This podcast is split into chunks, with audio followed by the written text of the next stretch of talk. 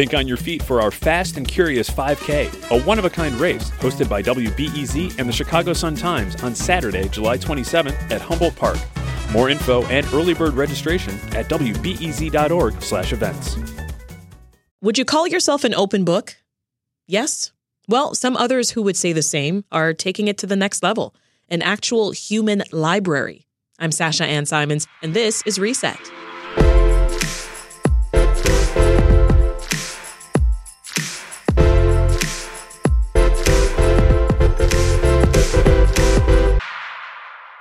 You may have read a memoir or autobiography at some point in your life, but what would it feel like to hear someone's life story straight from their mouth? Well, that's the aim of the Human Library. People volunteer to act as metaphorical books that people can check out for conversation. And tomorrow, folks can go to Morton College in Cicero to hear from some of these volunteers.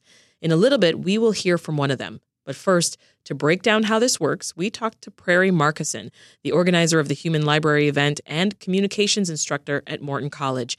And Prairie went behind the metaphor and explained just how this unique experience would work. First, I just want to say that it's an organization that's been around for about 20 years, started in Denmark, and now it's sort of an international thing. The way that it works is um, the attendees, who are called readers, they come to the event and they are um, given a list of human books that they can check out. And the book titles are very straight to the point, very basic. They really kind of speak to what that person is going to share with the reader. Um, and then they go and they have a 25 to 30 minute conversation with that book, book sort of learning about their experiences. And really, the reader is meant to guide the conversation through their questions. Um, it's meant to be a space where readers can ask questions they might not normally feel comfortable asking mm-hmm. in other sort of other spaces. Yeah. Um, but here in this in the human library, that's it's welcome. the point. Yes. Exactly. It's welcome. Yes. And this is the first time that Morton College is having an event like this, but across the globe, Yes. as you mentioned, there have been these so-called human libraries. So I wanted to play just a little bit of what the founder of the first human library described it as. a place where you could walk in, borrow a human being, and talk to them about a very challenging topic. Ideally, we wanted people to talk about issues that they normally would not talk about or potentially don't like to talk about, but that we need to talk about. So that idea of what he said, borrowing a human being to talk about their experience, right? It may seem a little startling or uncomfortable. Yes. How do you handle that? As the organizer, how do I handle that? Yeah. So one of the things we, I and other, we are called the librarians. Um, we went through certain training to facilitate this, and one of the things that the training really stresses is the comfort of the books and the comfort of the readers, of course. Um, but we understand that they are the books are opening themselves up in this very vulnerable way, and so we have to make sure that they feel safe and they feel comfortable, and it for us, it's really about circulating amongst the conversations and making sure everybody is okay, mm. because it is a, a big ask for our for our books. Yeah, yeah, for sure. They're being extremely vulnerable. yes, Right? exactly. Now, before organizing this event, Prairie, you've been a reader Yes. at other human libraries. And what that means, in other words, for folks listening, is that you have been on the other side of the conversation. That's right. Asking people questions about their experiences with being judged or, or stereotyped. What did you learn? Go back to that moment. Right. So I've gone to two different events, um, one in Rockford and one in Glen Ellyn. In the in the first one, I spoke to um, a man who had been in a, lived in a refugee camp for 14 years. Um, he he was from Rwanda, but the camp was in another African country, which I can't remember the, the name of at the moment. But that was so eye opening because we all have judgments of people. It's it's a natural, normal thing to have a judgment, but when we let those judgments sort of lead our action or our behavior, that's the problem. Um, but in this case, I was learning about things that I maybe had some judgments about, um, but through his experience, I sort of learned that I had seen things maybe only one, in a one way or one sidedly. Um, and then the second event, I got to talk to people who had lived in Section 8 housing. I talked to somebody else who had been abused as a child. I talked to somebody who was in an interracial marriage. And in all these cases, um, my mind was sort of opened up to just their personal story and helped me to, as the organization says, to unjudge someone. So you were surprised by some of the things that you I was learned in these conversations? Yes. yes, and one of the things, and I'll say about the the refugee, the man who had lived in the refugee camp, he said he missed it, and I think that was surprising to me because I thought in my mind, in my judgment, I was thinking, well, wouldn't you want to get out of a refugee camp and, and go, you know, be in your own home or be wherever? But no, he had grown up in that experience and that was his home. That that was his neighborhood. That was his community. And so for me to understand that and how difficult that was for him to leave that community, um, that really opened my eyes to his story. Yeah. And you you also say, I mean, this isn't just talk, right? These conversations can actually lead to action. Yes. Is that the point here? Yes. Tell me what that has looked like. Is there a concrete example or two that you can share? Absolutely. So I last semester I took two of my students to the Glen Ellyn Public Library where they were having an event, and um, one of my students was.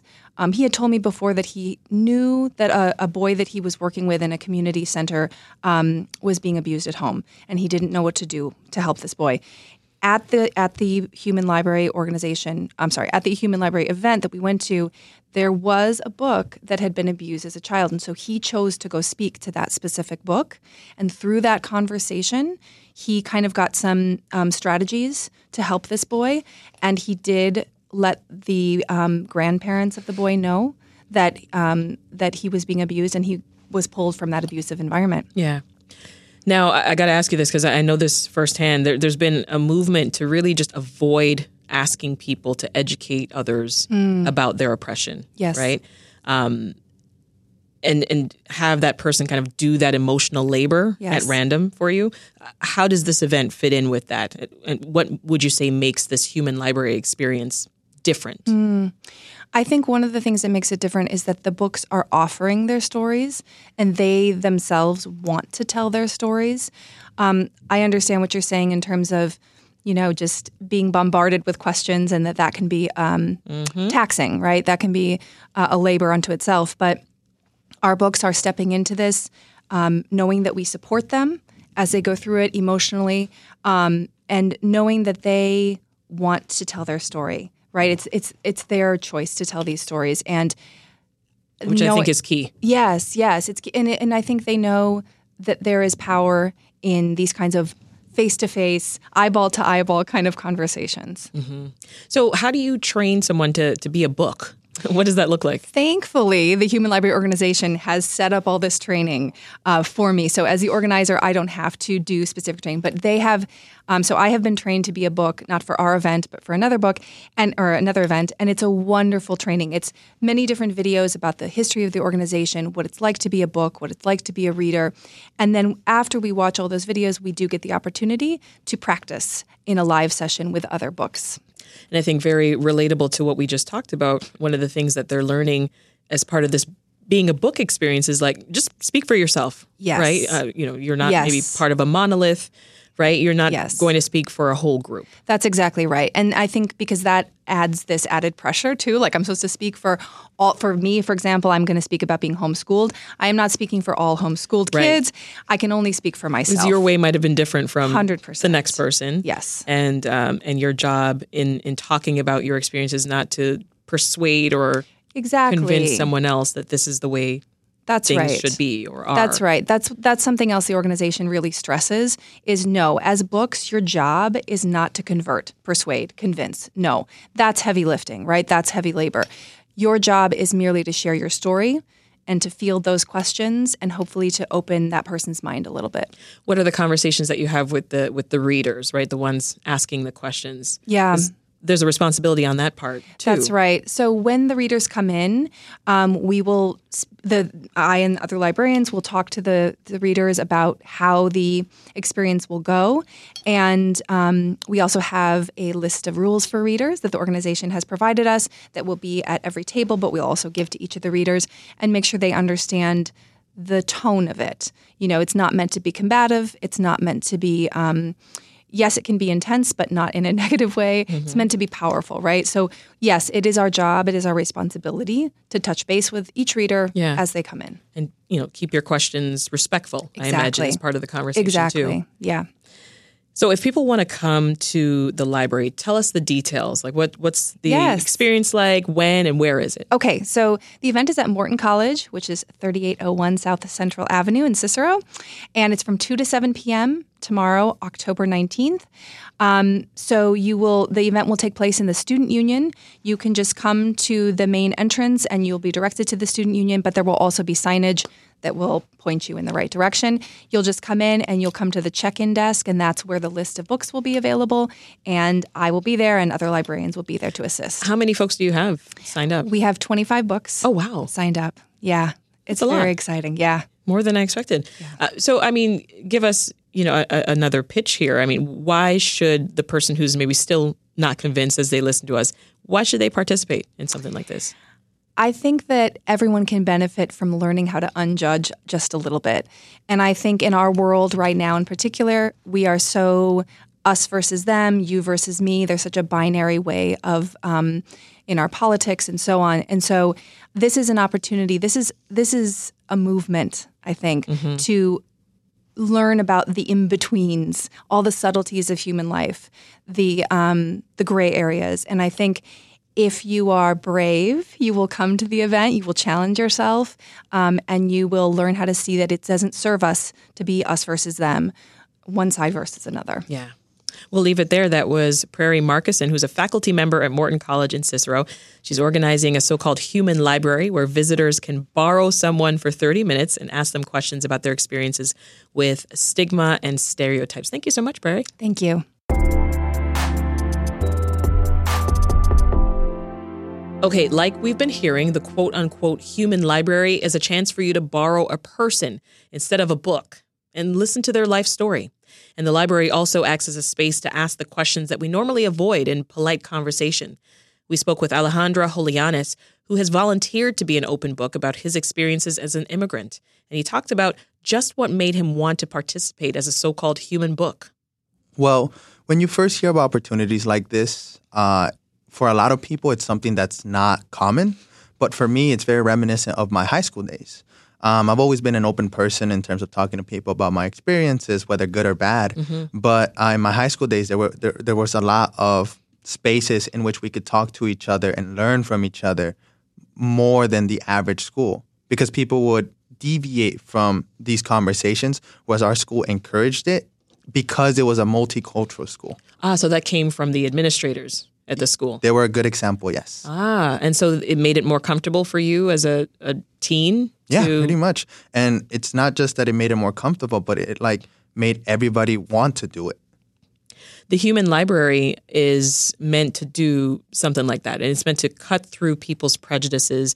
uh, But at the same time, it does that by letting people ask the questions that they normally might be afraid to ask, right? Uh, that puts you in an interesting position. So, how are you preparing yourself for questions that may be coming from an ignorant place? For me, um, as I just mentioned, I've always been an open person. So I've never really shied away from these questions. And I'm an optimist by heart, by nature. So I've always looked at the positive of things. And I've always seen these questions. Yes, it could be from an ignorant point of view, but I see it as a place of growth because if you're asking a question, that means you want to learn, that means you want to grow. So even if it throws me in for a loop, even if I'm shocked in the moment, mm-hmm. I know that at least somewhere in there, there isn't some malice. Yeah. Yeah, that's good because uh, what I'm thinking is not everybody went to a high school like yours, right? So sometimes some questions can come from that place that you have to, like you said, you're taken aback or you're shocked, but you'll just kind of dive right in. Yeah. Yeah. So just a couple days ago, I'm hearing that you had someone tell you you don't carry yourself like an immigrant. Yeah. Walk me through what came to your mind in that moment. I was uh, surprised because I was uh, in more recent days. I've always, you know, just been analyzing my own behavior, just trying to be better for this event. And then just just hearing that, I was I was I didn't know how to reply. Honestly, I was just like, oh, I, I guess I don't. Well, I- and I can relate because I've had a similar commentary. I'm also an immigrant, and I've I've had I, I think on the show actually. I forget what the segment was about, but I was having a conversation with someone, and I mentioned the fact that I was Jamaican, and she said, "Oh, you don't look Jamaican." Oh God. Right. The, the same way you just reacted by you know putting your hand on your forehead is exactly what I wanted to do in the moment, and then I thought, well, what what does a Jamaican act like, or what am I supposed to look like? Um, so, how did you respond when you had that that question? I just kind of laughed it off because I know, I mean, again, I'm an optimist by nature. So, you know, I, I know it's not from a place of malice, or at least I hope that it wasn't. And uh, the person that said it, it wasn't like a stranger or anything like that. It was somebody that I've previously talked to. It's one of my peers in school. So, you know, I wasn't really looking at it from the angle of, oh, this person's trying to hurt me, but rather, this is an interesting perspective. What, what can I learn from this too? Yeah. What's what do you think it's like, Alejandro, to confront stereotypes in a moment like that, where it, you said it was one of your peers sort of asking a question, versus answering questions in a space, a curated space like this human library concept? So, whenever we're confronting stereotypes, we just have to be ourselves. At least I believe we just have to be ourselves. I mean, like you said, I'm I don't carry or like that person said, I don't carry myself like an immigrant, right? So I'm confronting that stereotype myself just by being me. You know, people have this preconceived notion of what an immigrant should be like, whether we should have an accent or no accent or whatever it might be. And just by being myself, I can fight those. But whenever it comes for a question, it's something that's like hidden, something that people might always been wondering about, but they just can't see because you know the way you carry yourself, the way you dress, the way you speak, things like that are things that can be seen, heard out in the open. Whereas you know your internal points of views, the, the things that you might think of, the the more personal things, yeah. are things that other people might be wondering, and those are the ones that can also get to the root of the problem as well. Yeah, you know, I'm also thinking about the fact that it it can be exhausting for marginalized people to sort of have to or feel like they have to teach privileged people about their marginalization, right? I, I, know even if you think back to just a few years ago in 2020 with all of the uprising and uh, the Black Lives Matter movements and, and uh, killings that were happening day after day um, of black people at the hands of police officers. And you had lots of folks, you know, saying that they stand with with people of color, they stand with with um, African Americans, and uh, and this, you know, fight for justice. And there was this I can speak for myself in saying that there was this need, as, as folks were asking me questions left, right, and center, to say, go read a book. There are books that you can read to, to get you caught up. Don't don't ask me. So this human library, though, sort of challenges that, right? You're voluntarily opening up yourself and you're saying, hey, come ask me. So just talk more about how you feel about that. Right. Well, you just said it. Come read a book we are the books. We are going to. This is a human library. We are volunteering to be books. But I mean a paperback. And, and I know, I know, of course, of course, right, right. But the whole point of the event is so that like a lot of people, and it is t- a taxing work to do.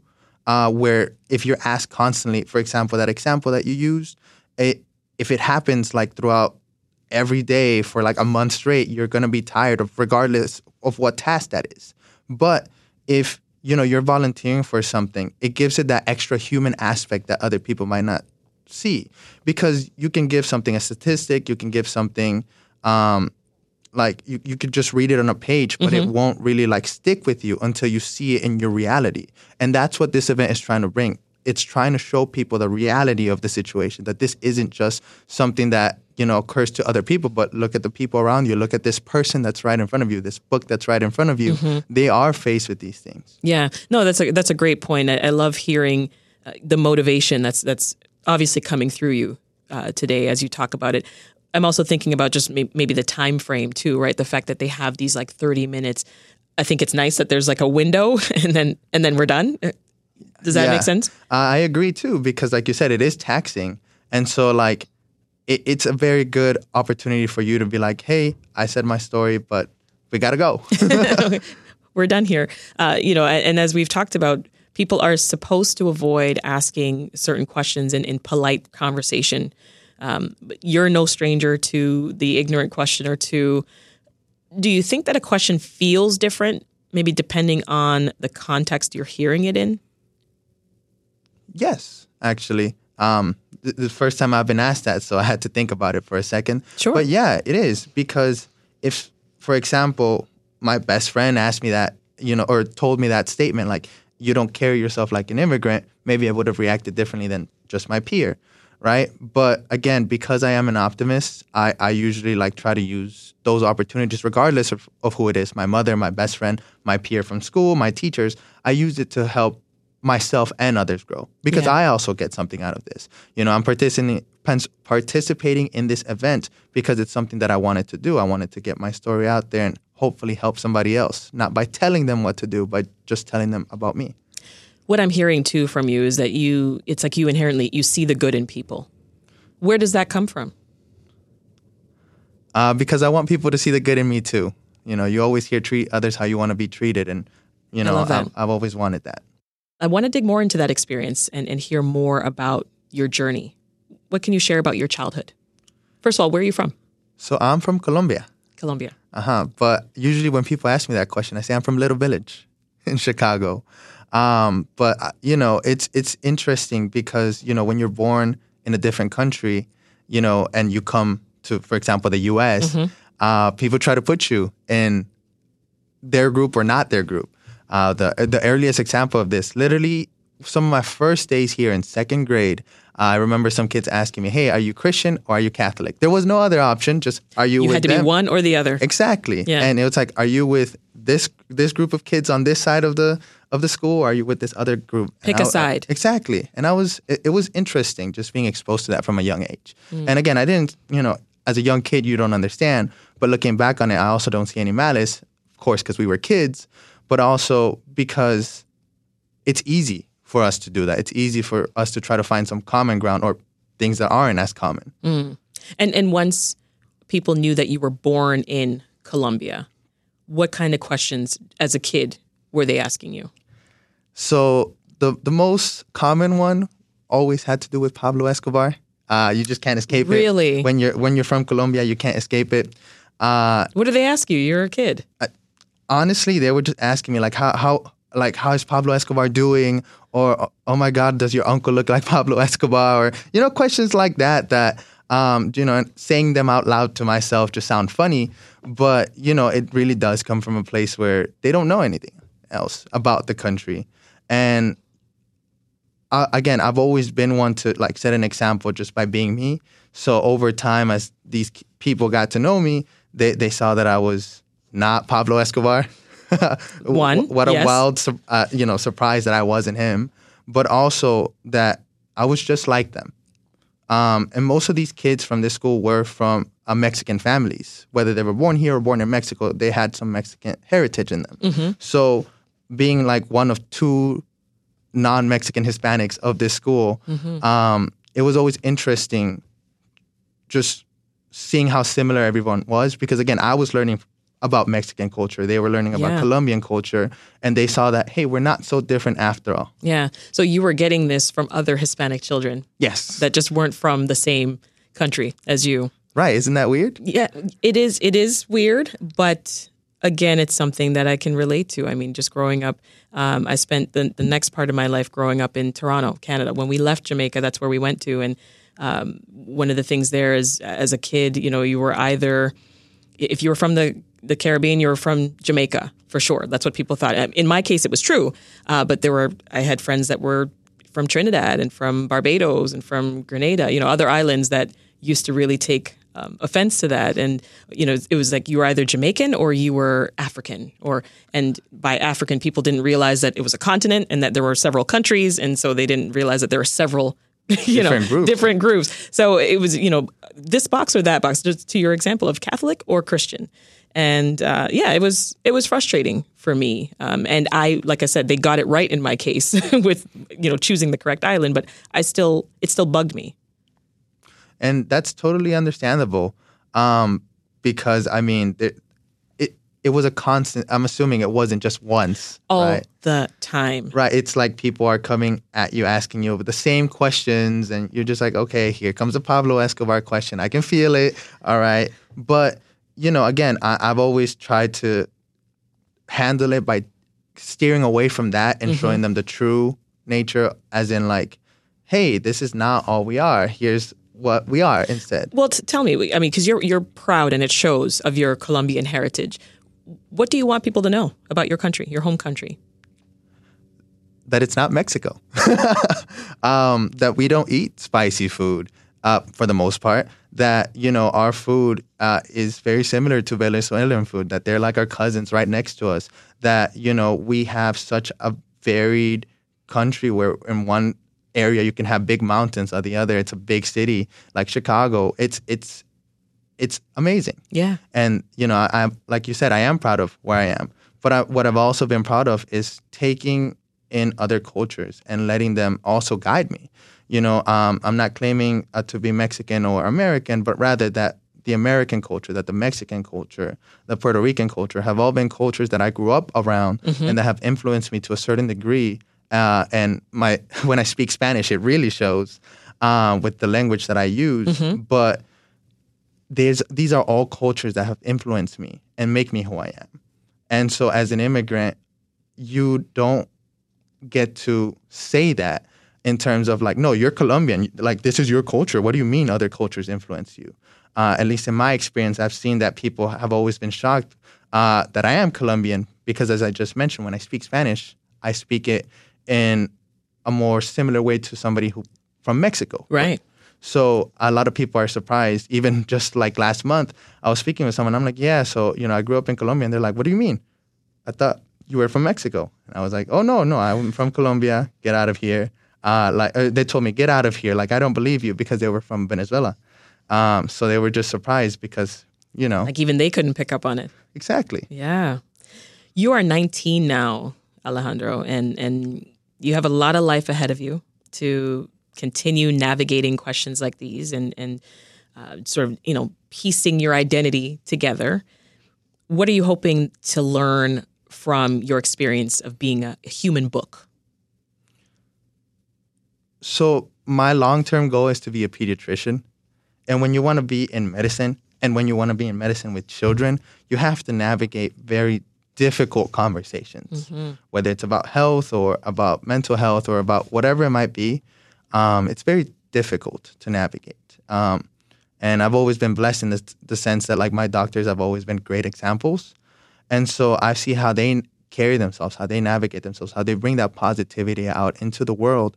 And I want to use that as an example. I want to lead by example. And by navigating this space in the human library, uh, it helps me get a, accustomed to being judged, but being that example that helps that judgment evolve into understanding. Why do you want to be a pediatrician? ever since uh, so my mother is also an immigrant so she's worked with children uh, pretty much the whole time we've been here Okay. um, and so i always grew up around them i've always been in mentoring figures whether it's a mentee or mentor so you know it's, it's always something that i've wanted to do Yeah.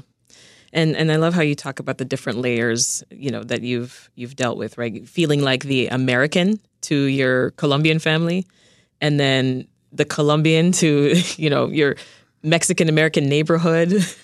I mean, how how do you continue to hold these pieces together?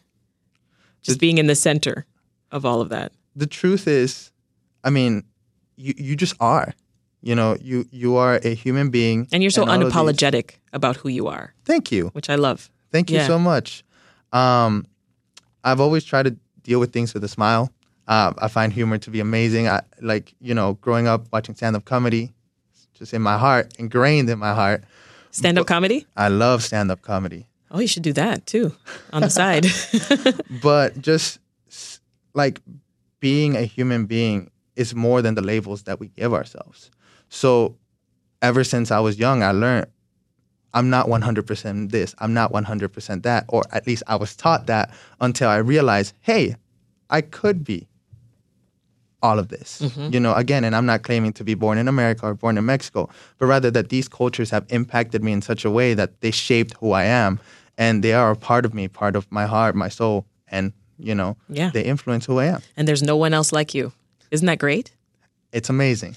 Uh, people sometimes assume too that um, because you're an immigrant, you're really up on the latest news about immigrants or about policy. You laugh, but you know Yes, it's true. It is so true. You know it's true. Um, so I, I'm I'm not sure have, if it, this has been on your mind, but as we've seen the arrival of more migrants to the Chicago area over the last year plus, right? Um, there's been some heightened stigma around immigrants. Has any of that factored into your experience and Yes. the conversations you're having? Yes, actually. Um, so uh, just using myself as an example again, I used to live in the Little Village area, and while I don't live there anymore, it's still a place where some of my friends reside in, uh, where I still visit from time to time. And so I've seen how how it has evolved over time. Yeah. More recently, you know, uh, there's been a lot of Venezuelan immigrants staying in that area and you see the difference in culture because before where you used to see maybe one or two bikes in someone's backyard now you see bikes everywhere. Yeah. Because um, you know people are starting to bike more from venezuela it's part Yeah. of their culture. And so i've seen some people be worried if, like for example my friends be worried because they've seen a lot more cops be around the area stuff like that. But i think of it more so in terms of like hey this is literally a gold mine for you because not only can you make more friends yeah i love talking to people you can make more friends but you can really learn from someone who's different from you You're such an optimist, Alejandro. So great talking to you. Alejandro Joleanis has volunteered to be an open book about his life experience in the Human Library in Cicero tomorrow. Thank you so much. thank you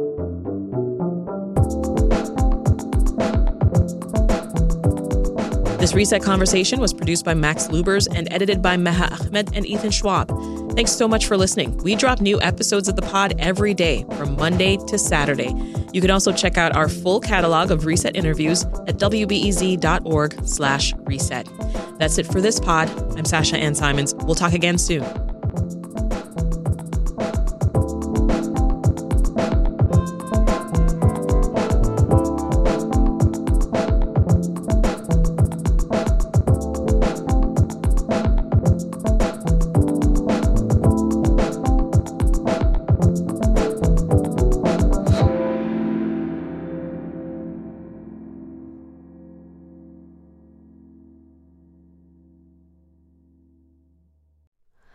Hi, it's Terry Gross, the host of Fresh Air.